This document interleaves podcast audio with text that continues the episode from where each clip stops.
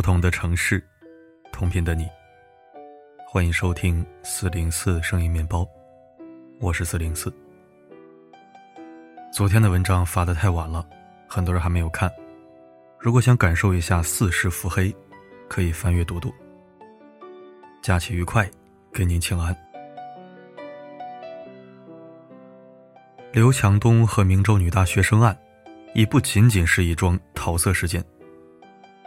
这个月三次在热搜上看见刘强东，一次是刘强东卸任京东 CEO，有媒体用一句歌词来形容刘强东的这次放权：其实不想走，但我不能留。一次是上海疫情汹涌，京东物流自杀式逆行入沪，三千壮士头缠红丝巾穿越疫区，支援沪上人民。说的是上海风控运力不足，民生多难，京东三千多名小哥组成敢死队。进入上海接力配送的悲壮豪举。最近的一次是，事发三年多后，刘强东和明州女大学生案将重启调查，并在美国举行公开听证会。听证会主要围绕刘强东与体制的关系、刘强东个人财务状况、刘强东过往知情同意的性关系等内容展开。刘强东的律师认为，后两点属于刘强东隐私，不希望这场听证会公开进行。但美国法院要求刘强东必须作答，无奈之下，刘强东和律师取消了原定于四月二十五日下午的听证会。这三个关于刘强东的热搜，在上海抗议妖魔共舞的大背景下，看似毫不相关，却又让人浮想联翩。如果时光能够倒流，刘强东最想抹掉的一天，应该是二零一八年八月三十一日。这一天，身为意气风发的中国企业家。刘强东在明州女大学生刘静瑶的床上睡了一觉，此后被美国警察带走，涉嫌罪名是强奸。一时间舆论哗然，众说纷纭，扑朔迷离。到底是互联网大佬裤腰带太松，婚内出轨女大学生，还是有人故意设局往我民族企业家身上泼粪，扰乱中国市场和经济？互联网上自动站队，争论不休，每个人都从自我立场出发。津津乐道地表达对这起跨国桃色事件的看法，并坚定不移地相信自己说的才是真理。言之凿凿，犹如洞见了当晚房间里发生的不可描述之事。不管公众如何评价，刘强东本人肯定是追悔莫及。这位从宿迁农村一路登峰中国电商大佬的寒门贵子，千算万算绝对没有算出，人到中年这一劫是桃花色案，是男女之事。是明州一夜，是以如此不体面的方式从金光闪闪的聚光灯下，一脚踩到难以洗刷干净的臭茅坑里。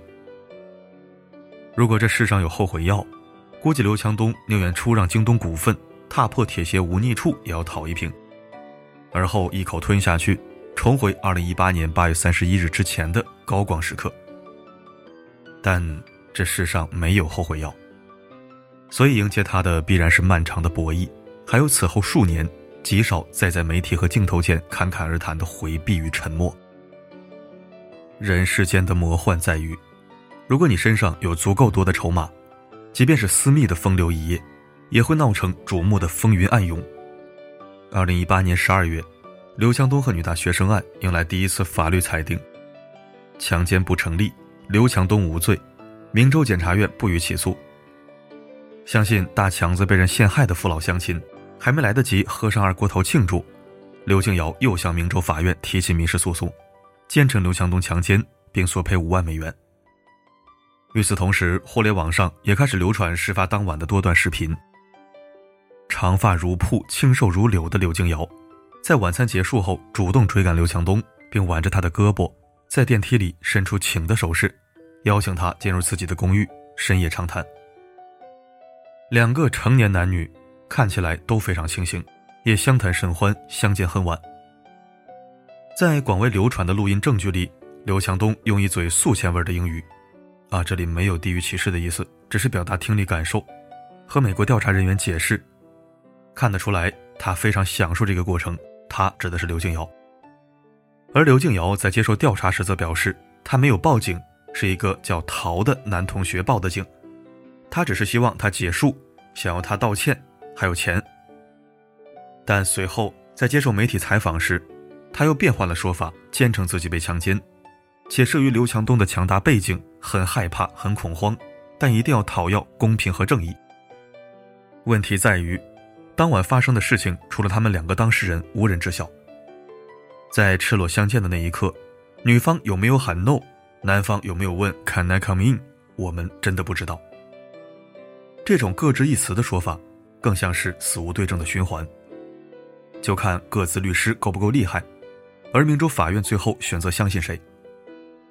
如今全网皆知的博弈是，事情闹大后，刘强东深知回天乏术，出轨已然，索性大张旗鼓的往一夜情方向上引。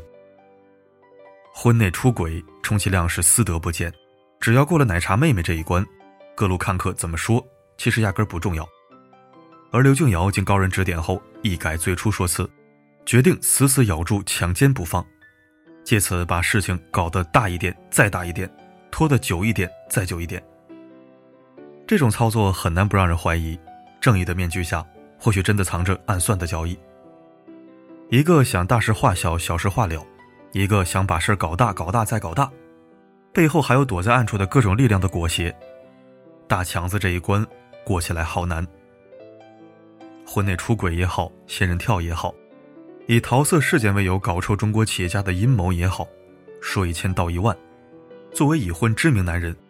刘强东在深夜造访漂亮女大学生宿舍前，但凡脑袋里多根弦，手摸裤腰带停顿哪怕一下，问自己几个问题：小天会不会因此伤感？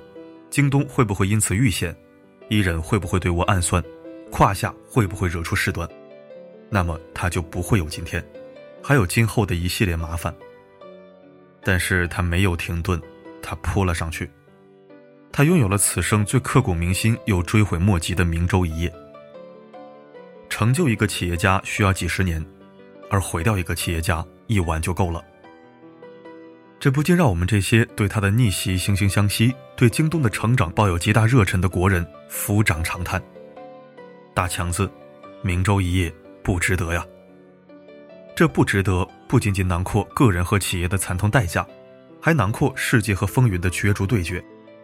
两个中国人，一个中国知名企业家，一个中国年轻女学生，在异国睡了一觉，竟然授人以柄，成了他人据此大做文章、不停搞事的由头。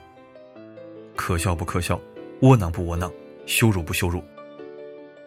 明州一夜前，我看过刘强东在很多场合讲述自己的奋斗史，讲一个穷孩子如何从自卑怯弱变得自信勇敢。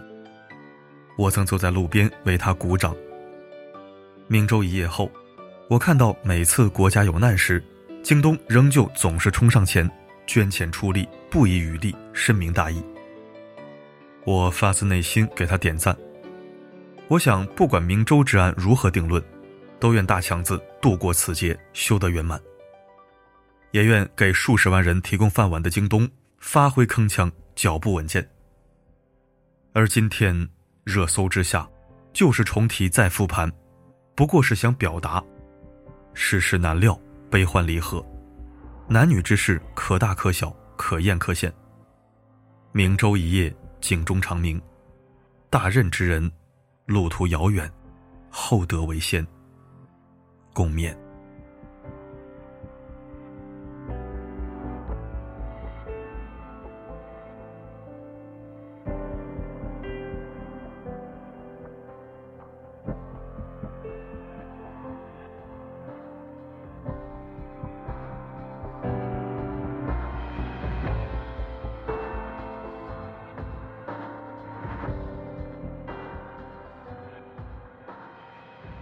感谢收听。